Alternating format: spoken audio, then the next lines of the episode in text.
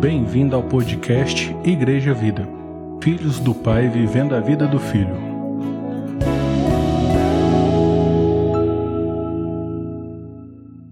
Graça e a paz, nosso Senhor e Salvador Jesus Cristo. Amém, queridos. Que bom estarmos aqui na presença de Deus. Amém.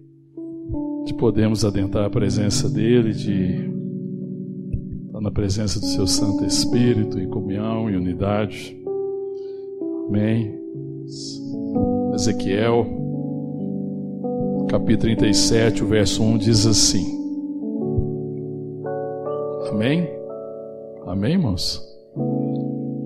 Diz assim: Veio sobre mim a mão do Senhor, e ele me levou pelo Espírito do Senhor, e me deixou no meio de um vale que estava cheio de ossos, e me fez andar ao redor deles. Eram muito numerosos na superfície do vale e estavam sequíssimos.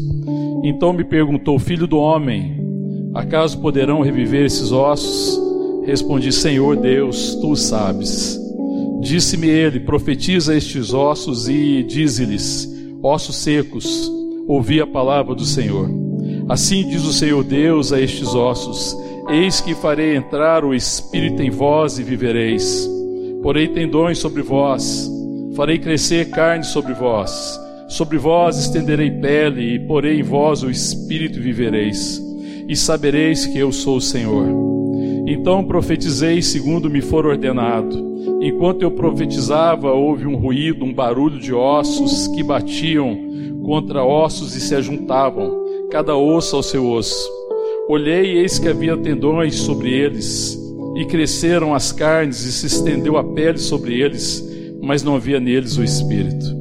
Então ele me disse: Profetiza ao Espírito, profetiza ao Filho do Homem, diz-lhe: Assim diz o Senhor Deus: Vem dos quatro ventos ao Espírito e assopra sobre estes mortos para que vivam.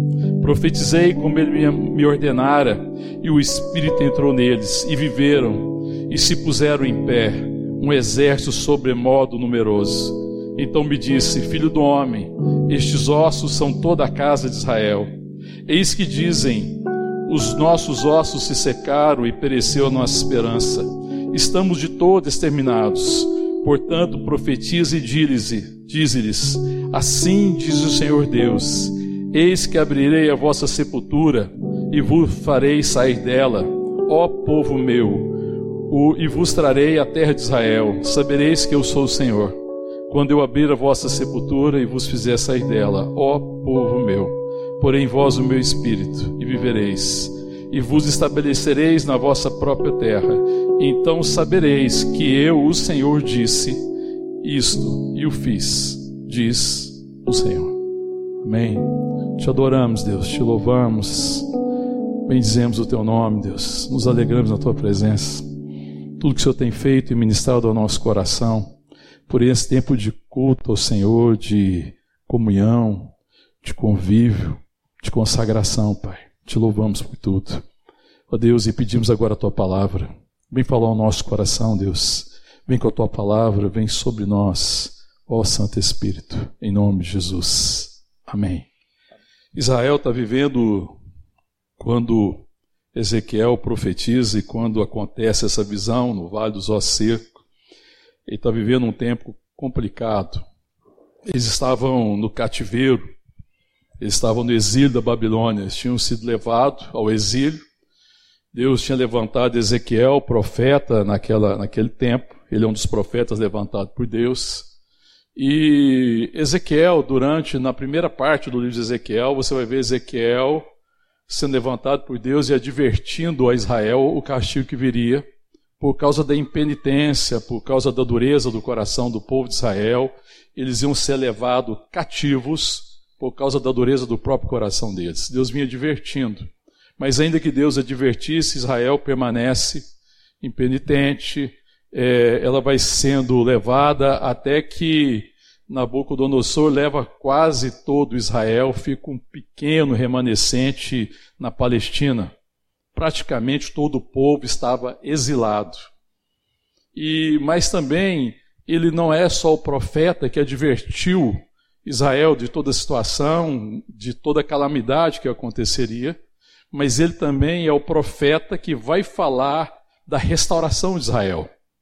E aqui no capítulo 37, ele começa ali por volta mais ou menos do 33, 34, ele já começa a falar sobre a restauração que viria, sobre o que Deus faria sobre Israel. Como é que Deus curaria Israel, como é que Deus ia restaurar todas as coisas, todo esse processo de restauração. E aqui, esse momento em que ele tem essa visão do vale de ossos secos, um momento muito crítico, um momento de, de, de exílio, de, de grandes dificuldades, em que parece que eles tinham perdido a esperança.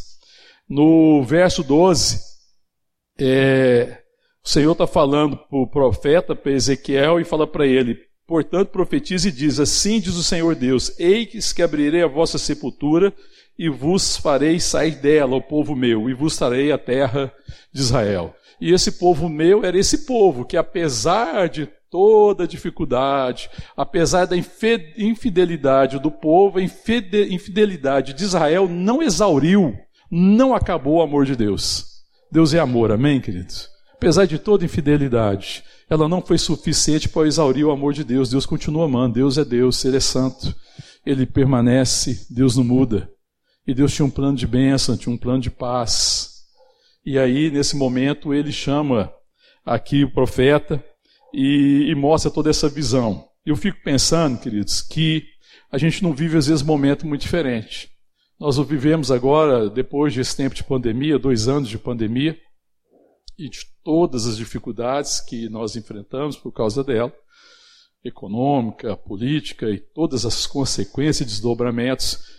Agora, uma guerra é, de alcance mundial, em que a Rússia está invadindo né, a Ucrânia e tudo que está acontecendo, a gente vê no sofrimento, toda preocupação, toda dúvida é, por saber qual vai ser o desfecho, o desdobramento. Então a situação não é uma situação fácil, é uma situação difícil, mas nós temos que ser um povo que vê todas as coisas na perspectiva da luz do Evangelho. Nós temos que ser aquele povo que, mesmo à noite, para nós é dia, em que nós conseguimos ver além das situações um povo que não é moldado por situações, mas um povo que procura em toda e qualquer situação compreender a palavra de Deus, o que Deus está falando, o que Deus está nos chamando a fazer. E nós temos uma responsabilidade como igreja enorme em todo esse processo. Nesse processo de pandemia, nesse processo de dificuldades, em todo o caos que acontece no Brasil, na nação, no mundo, a igreja nunca pode se colocar à parte. Nós não podemos ficar na periferia, nós não, podemos nos colocar à margem esperando que Deus traga uma sorte melhor para nós e nos livre da dor que o mundo está vivendo. Às vezes a nossa desejo é esse, né? Que a gente queria que Deus pegasse a gente, está tendo esse caos e Deus coloca a gente assim num abrigozinho, num cantinho escondido numa fenda da rocha, até passar a tempestade, não é assim, queridos? Às vezes a gente gostaria que fosse assim, né? É, como aconteceu com Elias, quando a coisa complicou, depois dele ser o profeta de Deus, o homem de Deus, ser a referência de Deus, trazer a palavra de Deus na época ali de reis, quando o povo está ali, perdido, profeta de Baal, aquela situação terrível, existe um momento que ele cansou, porque na verdade Elias deixou de olhar na perspectiva da eternidade, ele olhou para si. Elias contemplou assim e falou assim: Deus, ele chegou a pedir a própria morte para ele, porque ele falou assim: Eu não sou melhor que meus pais. Cansei. Ele falou assim: Estou cansado. Sabe aquele momento que ele deixou de olhar as coisas na perspectiva da eternidade, de ver as coisas pelo aquilo que é absoluto de Deus, pelo absoluto de Deus, pela certeza da soberania, pela certeza que Deus está trabalhando, pela certeza que Deus está realizando, pela certeza que Deus é soberano, pela certeza que nada foge à vontade de Deus e que Deus continua sendo Senhor. Teve um momento que Elias vive uma dificuldade, ele se deprime porque ele olha para si. Querido, se nós olharmos nessa situação para a minha possibilidade passou, a gente fica deprimido. A gente fica abatido, a gente fica desanimado. Por que, que eu e você podemos fazer individualmente na nossa força e no nosso poder? Muito pouca coisa. Isso foi o problema de Neemias, de, perdão, de Elias. E Deus restaura depois Elias, traz Elias, fala, Elias, Volta. Aí Deus colocou Elias aonde volta, irmão? Quando Deus trouxe Elias, ele fugiu da confusão, não foi? Da situação caótica que estava virando. Aí Deus trouxe Elias de volta para onde, irmão? Por meio do vale dos ossos secos. Foi o que Deus fez aqui com o profeta.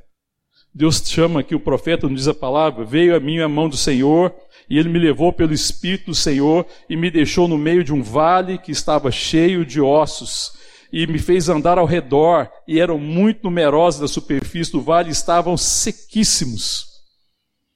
Era, uma, era uma, um ambiente de morte, de destruição onde parecia que não tinha esperança. Será que havia esperança? Será que havia salvação? Será que aquilo pode mudar? A palavra diz no verso 3, e aí o Senhor pergunta, ele me perguntou, filho do homem, acaso poderão reviver esses ossos? Aquela situação, será que ela poderia ser revertida? Será que aquela situação poderia ser transformada? Aquela situação de morte, se você imagina um vale cheio de ossos, eu fiquei imaginando essa, essa figura. Você consegue imaginar, irmão, que você está num vale cheio de ossos, muitos ossos, absolutamente secos. Significa que eles estavam ali há muito tempo, que estavam muito secos. Será que havia esperança de vida? E às vezes nós estamos vivendo essa situação. Porque quando você olha a situação ao redor, parece que não, não tem esperança. Mas a pergunta do Senhor para o profeta qual é, irmão? Qual é a pergunta no verso 3? Por acaso poderão reviver esses ossos? Qual é a resposta dele? Senhor, tu sabes. É a resposta da humildade, porque ele não sabia. Sabe, nós temos que ter essa postura de humildade, porque eu não sei se pode reviver. Mas se o Senhor falar, tu sabes, o Senhor é que sabe. Isso demonstra a humildade do coração. E diante dessas dificuldades, querido, eu não tenho às vezes resposta para muita coisa. A gente não sabe. Mas o que, que Deus está falando? Para que, que Deus está me chamando? Por que, que eu estou no meio deste problema? Será que eu estou nesse problema por um acaso, por azar? Assim, puxa, que azar, eu estou no meio desse problema, por que, que eu estou nesse país, nessa época, porque eu nasci nesse tempo, por que, que eu nasci nesse século? Será que eu estou aqui por acaso? Ou eu consigo parar e perguntar para Deus, Senhor, por que, que eu estou aqui? Por que, que o Senhor está me colocando nesse lugar? Qual que é o propósito? Tem que haver um propósito. E aí o Senhor diz o que para ele? Disse-me ele, verso 4: Profetiza estes ossos e diz-lhe, ossos secos, ouvi a palavra do Senhor. Assim diz o Senhor, verso 5, a estes ossos: Eis que farei entrar o Espírito em vós e vivereis. Quando ele tem essa visão dos ossos, do vale dos ossos secos, na verdade, esses ossos representavam quem? Olha o verso 11. Então me disse: Filho do homem, estes ossos são toda a casa de Israel. Eis que dizem: Os nossos ossos se secaram e pereceu a nossa esperança, estamos de todo exterminados. Esse era o que estava no coração da casa de Israel. Essa visão do vale de ossos secos era exatamente o povo de Deus que tinha se perdido no seu propósito, que tinha se desviado, mas Deus estava vindo sobre eles com graça, com misericórdia. E, e, ele fala: essa é a casa de Israel. O povo olhava para si naquela situação de cativeiro, que estavam ali presos na Babilônia, estavam longe da sua terra, longe da sua habitação, e estavam ali sem esperança. Então eles olhavam para eles e pensavam: nós somos como ossos secos, não há esperança para nós. Pereceu a nossa esperança, e ainda diz: estamos de todo exterminados. Esse era o sentimento, queridos. E às vezes é o sentimento que invade o nosso coração. Parece que pereceu toda esperança, parece que a nossa vida é uma vida seca, nós somos um vale de ossos secos, pereceu toda esperança. Mas Deus tinha uma promessa de restauração. Se você ler no verso no capítulo 36, lá vai falar que Deus ia reivindicar, ele ia vindicar a santidade do seu nome. Verso 23, voltem no capítulo 36, bem aí do lado. Olha o verso 33, 23, perdão, do capítulo 36. Vindicarei a santidade do meu grande nome, que foi profanado entre as nações, o qual profanaste no meio delas. As nações saberão que eu sou o Senhor, diz o Senhor Deus, quando eu vindicar a minha santidade perante elas. Tomar-vos-eis entre as nações, e vos congregarei de todos os países, e vos farei para a vossa terra. Então aspergirei água pura sobre vós, e ficareis purificados. De todas as vossas imundícias, de todos os vossos ídolos, vos purificarei. Dar-vos-ei um coração novo, e porei dentro de vós espírito novo. Tirarei de vós o coração de pedra, e vos darei coração de carne. Porei dentro de vós o meu espírito, e farei que andeis nos meus estatutos e guardeis os meus juízos e os observeis. Amém? E o verso 28: Habitareis na terra que eu dei a vossos pais, vós sereis o meu povo, eu serei o vosso Deus. Amém, querido?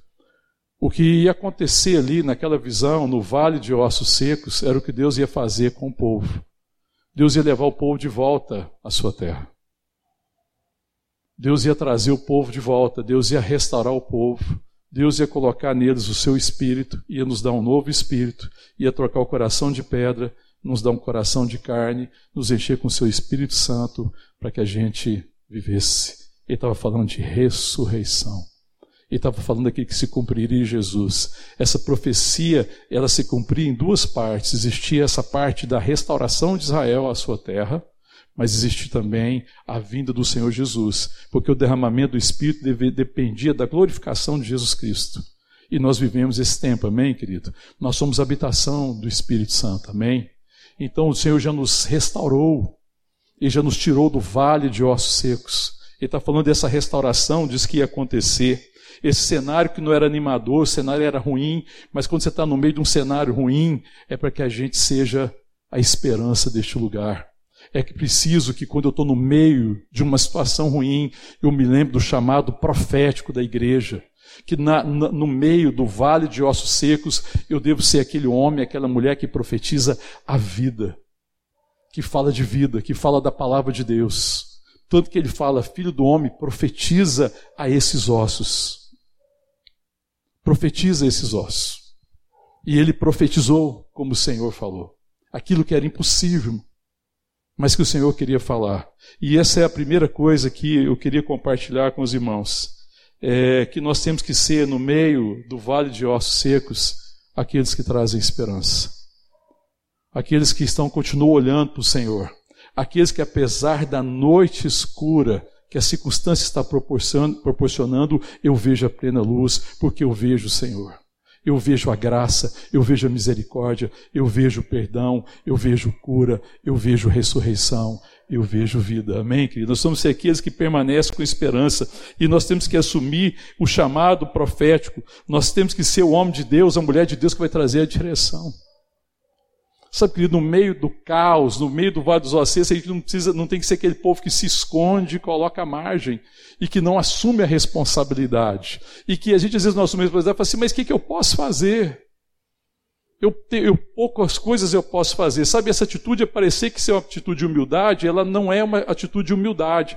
Atitude de humildade é reconhecer que eu não posso de fato, mas que Deus tudo pode e Ele tem um propósito. E eu preciso ser o homem de fé, eu preciso ser a mulher de fé, eu tenho que ser o homem de, da esperança, eu tenho que ser a mulher da esperança no meio do caos. Amém, queridos?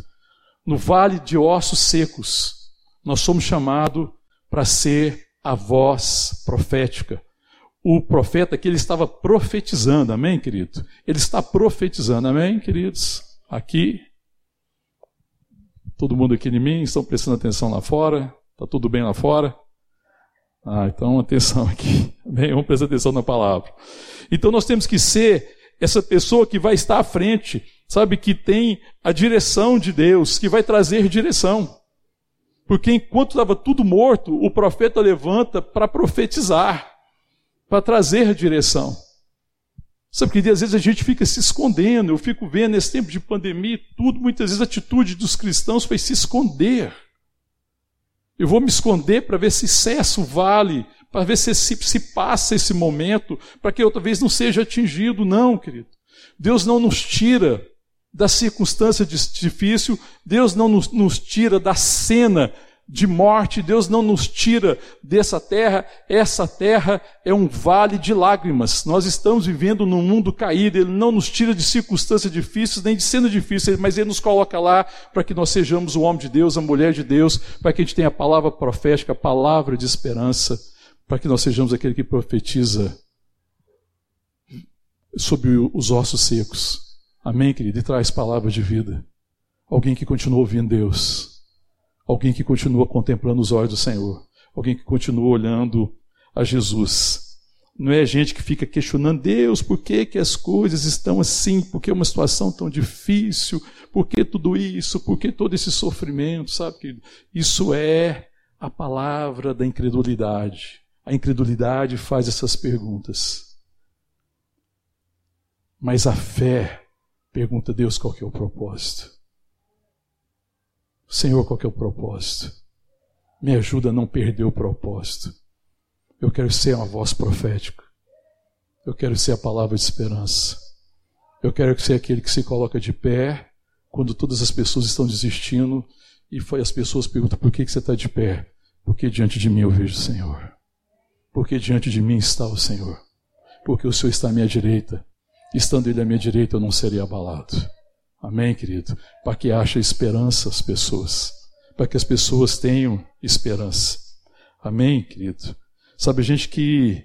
É, e que para que a gente consiga caminhar nisso, a gente tem que ter esse, essa humildade, quebrantamento de coração, que nos faz caminhar apesar das nossas dificuldades. Sabe, é gente que tem sede e fome de justiça. E sede e fome de justiça é desejar em qualquer situação, por difícil que ela seja, continuar sendo a imagem e a semelhança de Jesus Cristo. Amém, querido? Eu falo, Senhor, que o Senhor seja conhecido, porque, irmãos, a glória de Deus é revelar-se. E um vale de ossos secos não pode impedir a vontade de Deus de revelar-se como Deus Salvador e Redentor. Amém, querido?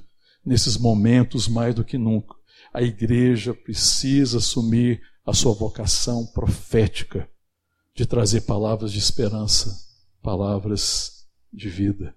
Amém, querido? Que seja na minha casa, seja na minha família, seja no trabalho, seja na igreja, seja no ministério. Nós não podemos perder essa perspectiva. Nós não podemos negar a realidade. Nós temos que ser aquele que se envolve. Nós não ficamos na periferia. Nós estamos caminhando nisso, porque a palavra do Senhor ao profeta, ao profeta é: isso aí pode ser transformado. Ele falou assim: tu sabes. A resposta de Deus, sim. Tudo pode ser mudado. Eu posso mudar todas as coisas. Amém, querido?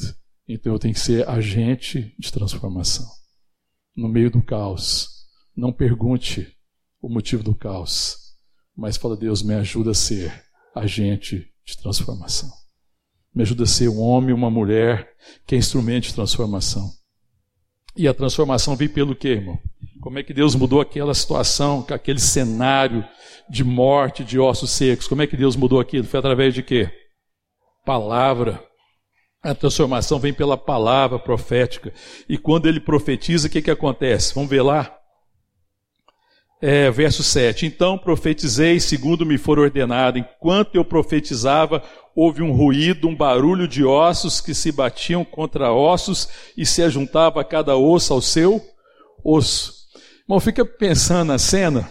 O profeta profetiza sobre os ossos, que ele pergunta, o Senhor fala: é possível é que esses ossos possam reviver? Aí Deus, ele fala: Senhor, tu sabes. Ele fala assim: profetiza esses ossos. E fala: ossos secos, ouvi a palavra do Senhor. E aí, quando ele fala disso, que ele profetiza, os ossos começam a fazer um barulho. os ossos começaram a se ligar, irmão. Você imagina a situação, muita gente ia sair correndo, né? ossos batendo, irmão, seco, muito seco. Ossos, muitas vezes, né, ossos de animais são utilizados como instrumentos né, musicais. Né, as pessoas utilizam. Imagina aquele osso seco batendo, que barulhão que foi, aquele vale de osso seco e tantos ossos começando a procurar cada um seu osso. E aí deve ser uma confusão danada, né? Porque quando um osso está buscando procurar o seu osso, é para que seja formado o quê, irmão? Um corpo. E no corpo, é, um osso vai se ligando ao osso, né? O osso da mão se junta ao osso do, do antebraço, do antebraço vai aqui ao cotovelo, do cotovelo vai para o ombro e vai se juntando. Então são ossos diferentes se juntando. Então cada osso está buscando o osso que lhe corresponde. Não é ser igual. E eu acho que isso tem uma, uma, uma, um exemplo muito grande para a igreja, porque às vezes a igreja pensa que quando Deus vai restaurar as coisas na igreja, todo mundo vai ser igual. A gente às vezes quer que as pessoas sejam iguais a gente, pensam de forma igual, têm o mesmo gosto, gosta das mesmas coisas e queira fazer as mesmas coisas. Não. Aqui fala da diversidade que existe na igreja. E que a gente tem que se ajustar um ao outro. Amém, querido? Que nós temos que buscar isso daí. E que isso produziu um barulho, porque cada osso está procurando o seu osso.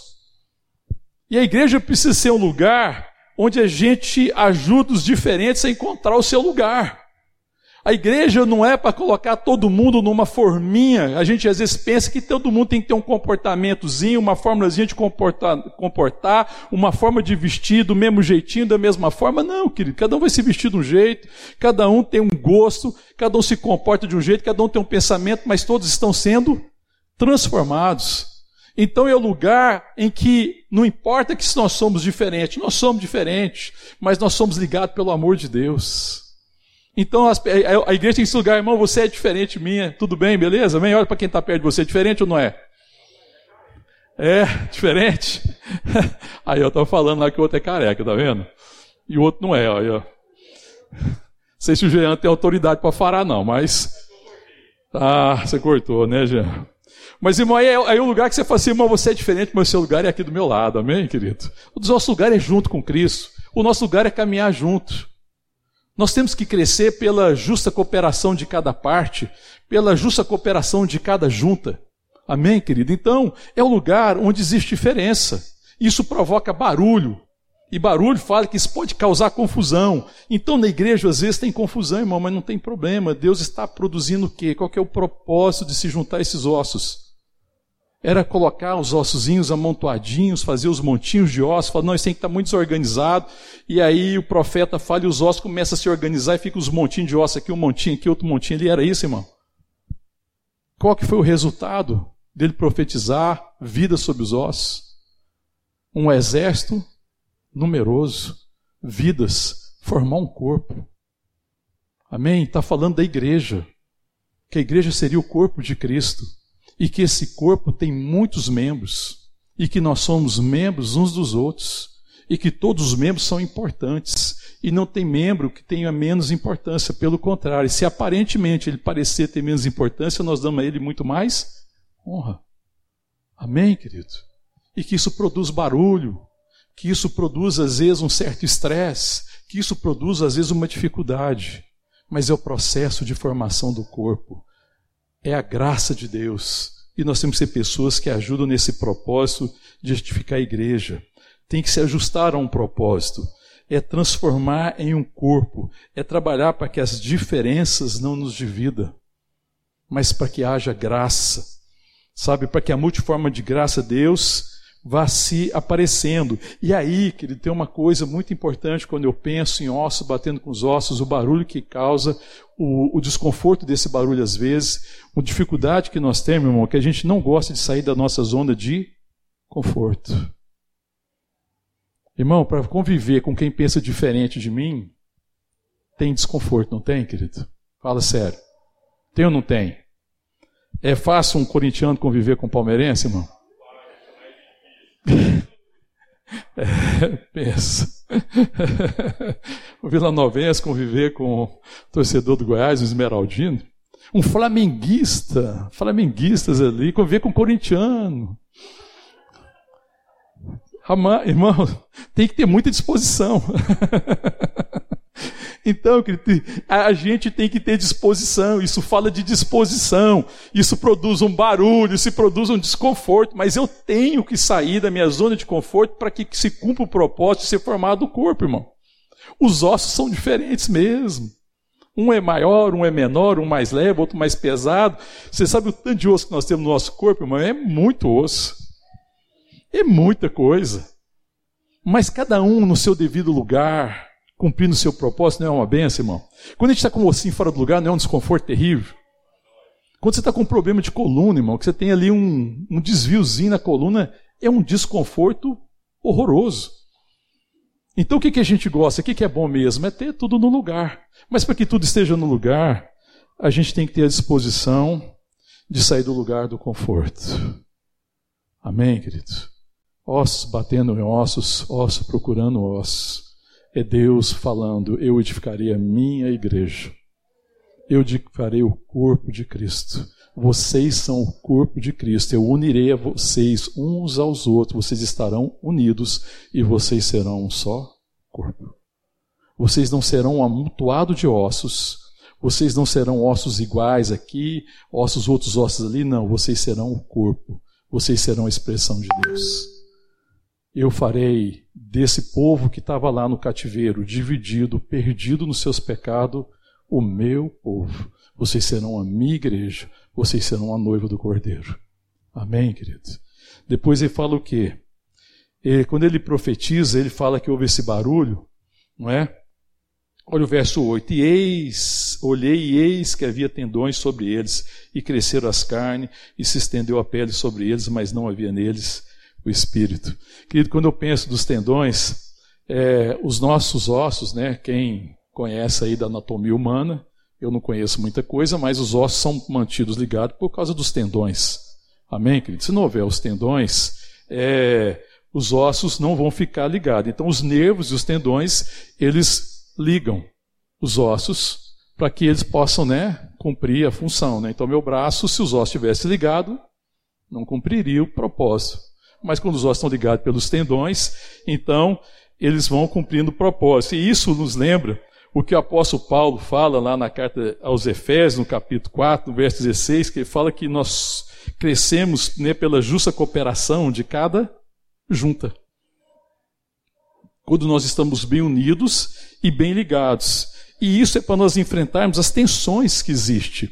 Porque qual que é a tendência? Se não houvesse os nervos ligando os ossos, os ossos se iam separar facilmente. Os tendões é, e os nervos aqui fala dessa estrutura de lidar com as tensões.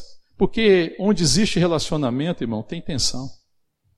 E a igreja é uma relação com o Pai, com o Filho com o Espírito, e se é uma relação com o Pai, com o Filho com o Espírito, é uma relação entre irmãos.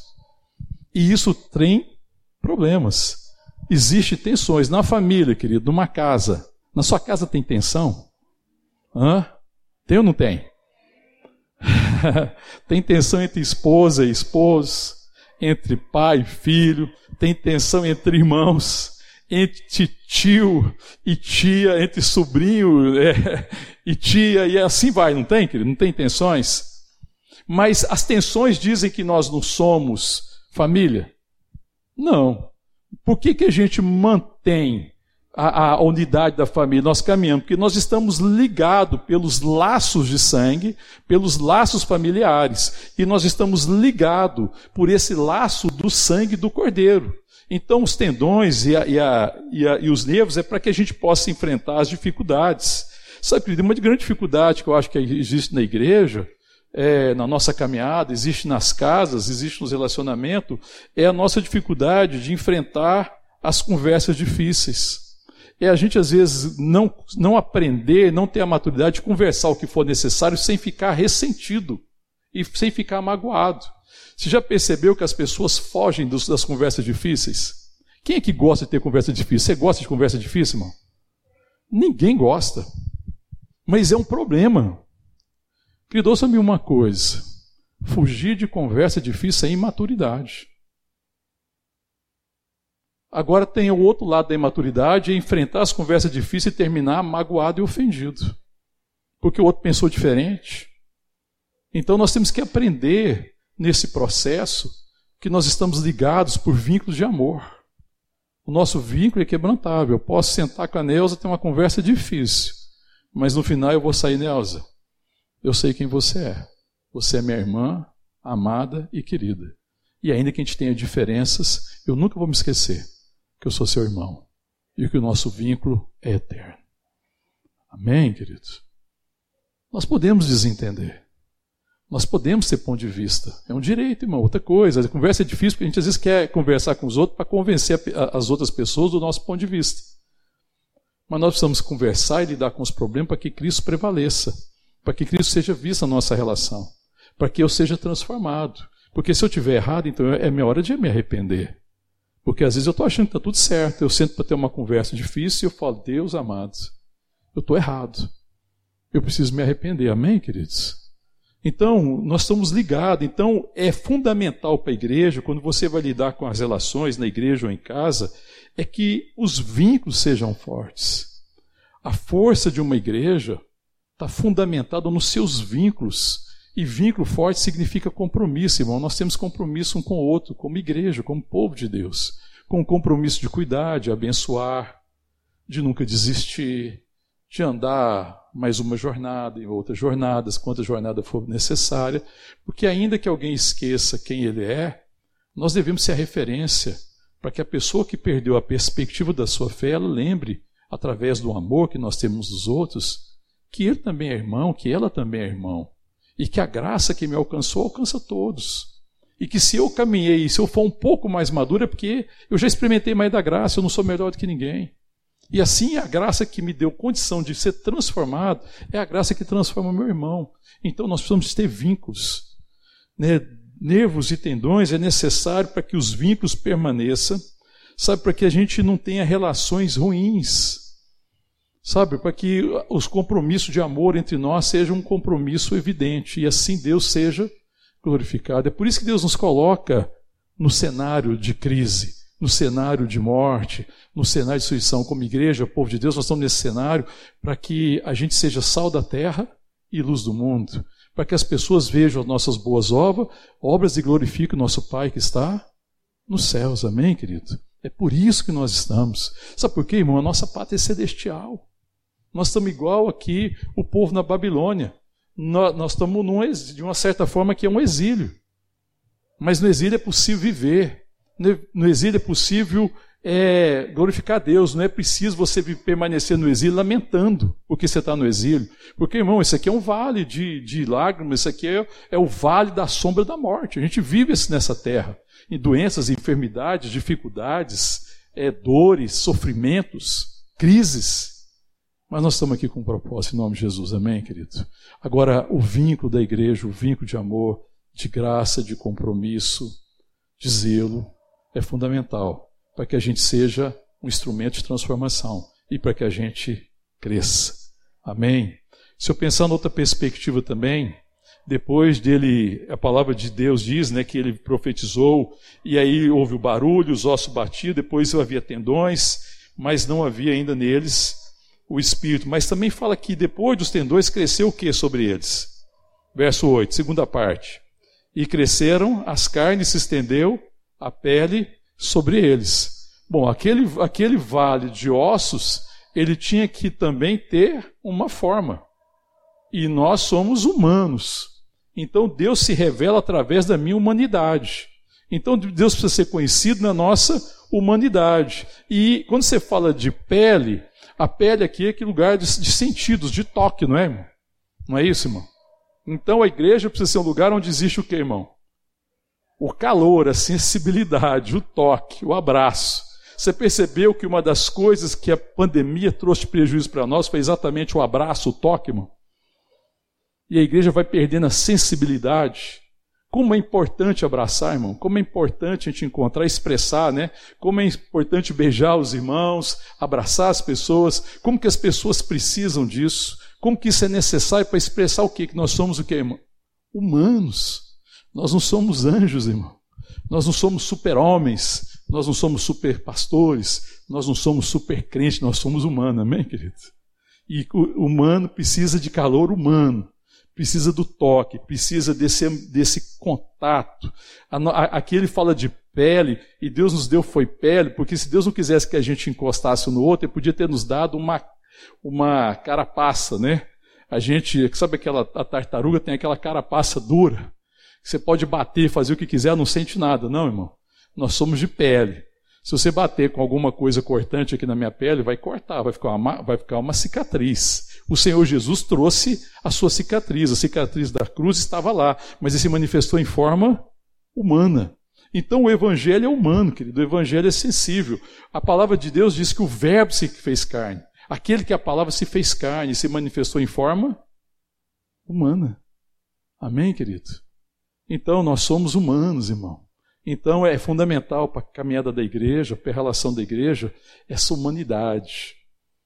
As pessoas precisam do contato, as pessoas precisam do carinho, as pessoas precisam do abraço. Nós precisamos expressar através da nossa humanidade o amor. Amém, querido? Então a gente tem que tomar muito cuidado com isso. Porque apesar do cuidado que a gente tem que ter por causa da questão de pandemia, irmão, e a gente deve, não deve desprezar nenhum cuidado, a gente não pode manter essa distância que tem acontecido. A gente tem que orar a respeito disso. Amém, querido? Porque às vezes parece que vai se instalando uma distância. E isso é extremamente nocivo para a caminhada. Isso não tem a ver com a realidade é, de quem nós somos como igreja. Mas depois que ele se estendeu a pele sobre os ossos, os nervos, os tendões, a carne, o verso 8, na segunda parte, diz o que, irmão? Mas não havia neles o Espírito. E o verso 9 diz: Então ele me disse: Profetiza ao Espírito, profetiza o Filho do Homem, diz-lhe: Vento, vem dos quatro cantos, ventos, ó Espírito. Os quatro ventos, vem dos quatro ventos, ó Espírito, e assopra sobre estes mortos, para que viva. E profetizei como me ordenara. E o Espírito entrou neles, e viveram, e se puseram de pé, um exército sobrenodo numeroso. Amém, querido? Quem é que vai conduzir todas essas coisas, irmão? Quem vai nos conduzir no processo de ser corpo de Cristo? Quem vai nos conduzir no processo de encontrar a outra parte? Quem vai nos conduzir no processo de ajudar o irmão a encontrar o lugar no corpo? Amém, querido? Então você veja que ajudar os irmãos e as irmãs a encontrar um lugar no corpo é obrigação nossa. Tá vendo? Às vezes a gente pensa, não, cada um que se vire, que ache seu lugar. Não, irmão. É trabalho nosso, irmão. O Espírito Santo é que vai nos assistir. Que quem nos assiste nessas coisas? O Espírito Santo. Então deve ser também a minha preocupação, a minha oração e o meu zelo ajudar cada irmão a encontrar o seu lugar no corpo, porque Deus dispôs o corpo conforme lhe aprove. E isso ele fez pelo Espírito Santo. Amém, querido? Então é pelo Espírito, é o Espírito que vai conduzir todas essas coisas. Tudo vai acontecer num processo em que nós crescemos, em que nós somos transformados, em que nós vamos sendo ajustados, em que Ele vai fortalecendo as nossas juntas, que Ele vai nos, nos ensinando a ser maduros, a enfrentar nossos problemas, a enfrentar a diversidade, a, a aceitar opinião diferente e continuar vendo irmão, continuar edificando irmão. Quem vai fazer tudo isso? O Espírito Santo. É Ele que vai transformando esse vale de ossos secos em lugar de vida, ou seja, em ressurreição. Amém, querido? Ele que é poderoso para fazer isso. E esse é o nosso chamado. O nosso chamado, irmão, não é mudar uma situação. Nós somos chamados para transformar corações. Nós não fomos chamados para mudar situações. O nosso chamado é para transformar corações. E o primeiro coração que Deus quer transformar é o meu. E se transformar o meu, eu sou instrumento para transformar o seu. Amém, querido? E as situações estão nas mãos de Deus o cenário é dele. Quem vai dispor o cenário dele? Se o cenário for um cenário de, de ossos secos, não importa. Ali eu profetizarei. Ali eu anunciarei esperança. Ali eu falarei de salvação. Ali eu expressarei o amor de Deus. E mesmo nesse cenário, nós podemos fortalecer o corpo, fortalecer as nossas juntas, os nossos vínculos, ajudar cada um a encontrar o seu lugar para que nós sejamos a expressão desse amor bendito, para que o mundo creia que Deus está entre nós e que Ele está salvando o mundo por seu Filho Jesus Cristo. Amém, querido? Aleluia. Essa é a visão do vale de ossos secos. É, lá no final, então, o verso 11 diz: Então me disse, filho do homem, estes ossos são toda a casa de Israel, eis que dizem os nossos ossos secaram, pereceu a nossa esperança, estamos de todo exterminados. Portanto, profetiza e diz: Assim diz o Senhor Deus: Eis que abrirei a vossa sepultura e vos farei sair dela, ó povo meu, e vos trarei a terra de Israel. Irmão, quando ele fala de sepultura, sabe o que significa? Ah, o, o, o povo de Israel perdeu toda a sua representação política e religiosa. Eles perderam a sua perspectiva, eles perderam o seu chamado. Estavam lá no exílio e lá no exílio eles perderam a sua identidade. Eles esqueceram quem eles eram, eles se afastaram de Deus. Mas Deus está restaurando para que eles saibam que são o povo de Deus. Que Deus está dando vida a eles e vai colocar neles o seu espírito e vai dar eles ao seu coração para que eles vivam, para que eles saiam da sepultura. Sabe que às vezes nós estamos vivendo como se estivesse numa sepultura. Às vezes a igreja parece estar numa sepultura em que ela perdeu toda a expressão da sua vida. Nós não estamos numa sepultura, amém, querido? Amém, querido? Ainda que o ambiente externo seja um vale de ossos secos, nós estamos em Deus. e nós somos a esperança. Nós devemos ser aqueles que assumem o chamado profético. E no vale de ossos secos a gente possa dizer: Assim diz o Senhor, ossos secos, viva. Amém, querido? Assim diz o Senhor. Existe uma palavra de Deus no caos. Existe uma palavra de Deus nas situações difíceis.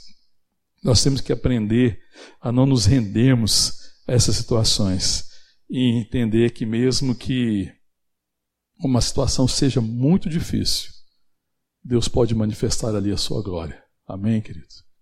E eu consigo fazer essa diferença quando eu tô, continuo ouvindo Deus e sendo essa expressão dele. Contra tudo, contra todos. Eu estou vendo essa crise que está acontecendo aí na, com a Rússia e né, com a Ucrânia. É... Existe uma possibilidade ímpar no meio da igreja nesse vale de ossos secos que nós estamos vendo, onde é que está a igreja que pode levantar a palavra de esperança? A igreja que pode dizer a esperança, a salvação. Amém, querido? Adriano estava falando aqui, nós estávamos vendo no noticiário, que a sociedade bíblica lá da região não tem mais Bíblias. Houve uma procura fenomenal. Veja a sede da palavra, querido. E assim como existe esse vale crítico lá, existe gente próxima de nós que o cenário delas não é outro, é um vale de ossos secos. Quem somos nós, irmão? Nós não podemos ser mais um dos ossos secos. Nós temos que ser no vale dos ossos secos o profeta que profetiza.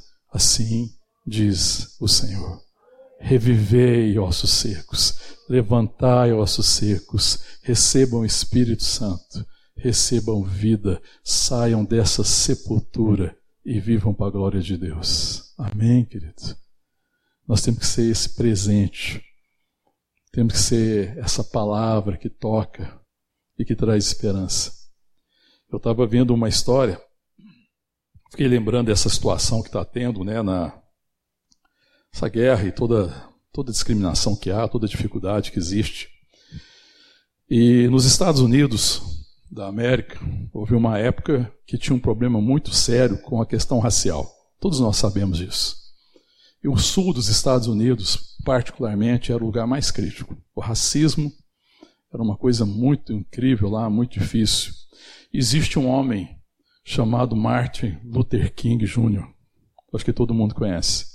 Um homem que Deus levantou e ele falou que ele sonhava com um dia em que os filhos dele não seriam julgados pela cor da pele, mas pelo seu caráter. E ele que fala, né, é que ele tem um sonho. Eu tenho um sonho. Esse era o sonho de uma América que fosse assim, em que as pessoas não fossem julgadas porque são negras ou são brancas ou seja lá o que for, mas que o caráter fosse a única forma de julgamento. E tem uma história de um de um menino chamado Bill. Quem conta a história é a mãe dele, ela chama Mayu Ferguson. E ela morava no sul dos Estados Unidos e esse filho dela foi para uma escola. E as escolas lá tinham um problema. Porque normalmente na escola de branco não se aceitava negros. Era uma dificuldade. Mas estava vendo esse processo de luta contra o racismo. E nessa escola tinha um negro. Era o Roger. E ele foi, caiu na sala do Bill. E aí, lá na escola, a professora, como costuma acontecer nas escolas também aqui, né? Na prime nas primeiras semanas de aula, você começa a juntar os alunos para ver com quem que vai dar mais certo. Aí no recreio você fazia assim, ó, você vai brincar com esse hoje, você vai brincar com o outro, para achar os companheiros, né? Para desenvolver as amizades, os relacionamentos. E aí o Bill chega na casa dele fala para a mãe dele que o amigo dele de, de recreio era o Roger e falou para a mãe dele que era um negro. E a mãe dele ficou extremamente preocupada. Ela falou: ai meu Deus. Ficou com aquela situação. Porque sabia da dificuldade, foi como é que vai ser isso. Mas deixou. Passado uns três, quatro dias, o Bill chega para a mãe dele e fala assim: mãe, o meu colega de carteira é o Roger.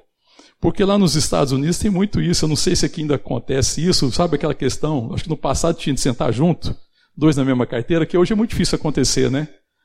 Mas lá era muito comum isso. Então, você sentava de dois numa carteira. Então, tinha um colega de carteira. Você sentava junto.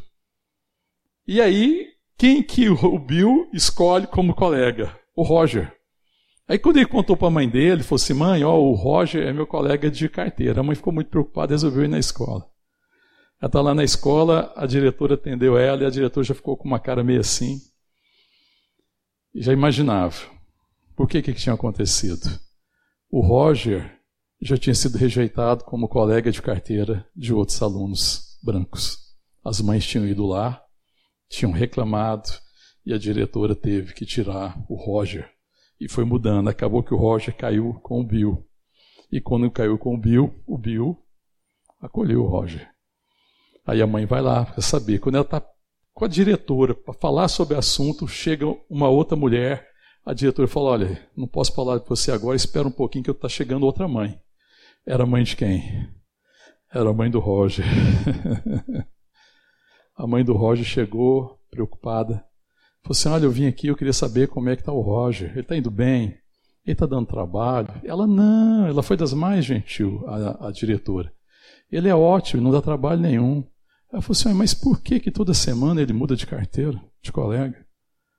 Aí ela saiu com uma. ela não quis falar a verdade para ela. Falou: Não, a gente vai fazendo teste, que de certa forma era também, né? ela não estava mentindo. A gente vai fazendo teste até achar que não dá certo. Mas agora, vamos ver o que vai acontecer. Aí a mãe do Bill, diante disso, ela não teve coragem de falar mais nada. Ela deixou que o Bill permanecesse sentando com Roger. Roger era o único negro daquele lugar. Um lugar de discriminação, um lugar que as pessoas eram julgadas pela cor da, da pele. O Roger, o Bill acolheu o Roger. E o Roger acolheu o Bill. E ela foi muito marcada, essa mãe, porque passado algumas semanas eles ficaram amigos e o, o, o, o, Roger chamava o Bill para ir na casa dela, dele. Mas ainda assim ela resistiu. Mas ela foi surpreendida depois de alguns dias. Ela recebeu um envelopezinho de um papel dobrado, meio sujo, né? Menino, quando dobra às vezes, está com a mão suja, não faz cerimônia. E ele ficou sabendo que era o aniversário da mãe do Bill. E ele falou assim: Vou mandar um presente para sua mãe, porque a sua mãe permitiu que você seja o meu colega de carteira. E ele mandou um presente, papelzinho embrulhado, meio sujo, dobrada ali, né, mais ou menos. Quando ela abriu, tinha três flores e tinha uma moeda de um centavo de dólar. Era um presente que ele tinha dado para ela, porque na hora do recreio, o Roger contou que era o aniversário da mãe dele. E ele tinha só um dólar para comprar o leite, que na hora do recreio o que ele podia comprar era um leite leite. E era um centavo de dólar. Ele deu esse um centavo embrulhado no envelope com três flores para a mãe do Bill. E ela disse: melhor presente que eu já recebi na minha vida foi saber que meu filho não discrimina ninguém por causa da cor da pele, mas ele acolheu ele. Ele não se rendeu ao vale dos ossos secos, ele não se rendeu ao julgamento, ele não se rendeu à circunstância. Ele foi uma voz profética no meio daquela situação, uma criança que enxergava com os olhos da simplicidade e via além das limitações momentâneas. Um homem que fez diferença e que marcou essa mulher. E ela conta essa história. Essa história, essa história é contada em muitos livros. Eu contei aqui bem rápido, não pus todos os detalhes, mas ela fala que ela foi extremamente marcada por alguém que teve esse posicionamento diferente, por alguém que foi uma voz profética, que a ação dele falou mais do que suas próprias palavras. Que as nossas ações nesse tempo, irmãos, fale profundamente e seja uma voz profética no vale de ossos secos. Que a nossa palavra diga: viva, vem viver, recebe do Santo Espírito de Deus e viva. Sai da sua sepultura, sai desse lugar escuro e vem para a vida. Que seja a nossa vocação nesse tempo, em qualquer que seja a situação. Amém? Vamos ficar de pé, vamos orar. Amém, querido. Eu não sei como é que você vê o cenário que você está inserido. Eu não sei a circunstância, cada um vive uma circunstância, cada um vive um cenário, e às vezes esses cenários são bem difíceis.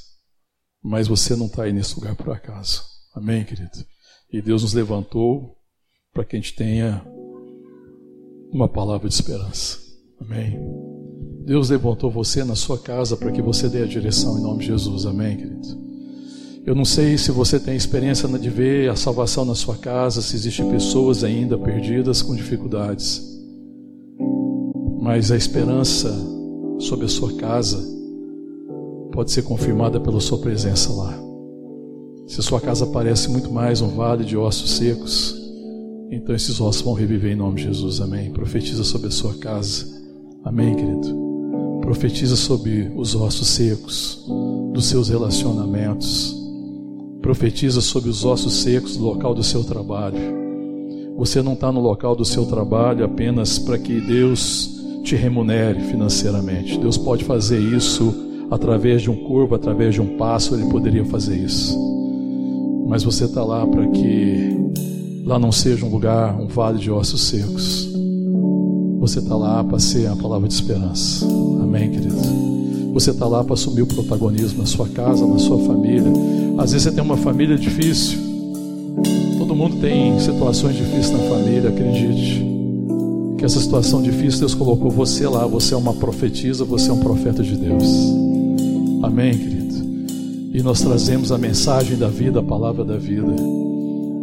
Fala, Senhor, o que você quer que eu profetize sobre a minha casa, sobre a minha família, sobre o local do meu trabalho? Que às vezes o Senhor está perguntando: Será que é possível reviver essa casa, essa família? Será que é possível reviver essas pessoas nesse ambiente de trabalho? E a gente fala, Senhor, tu sabes. Aí a resposta dele, sim, é possível. Profetiza. Amém.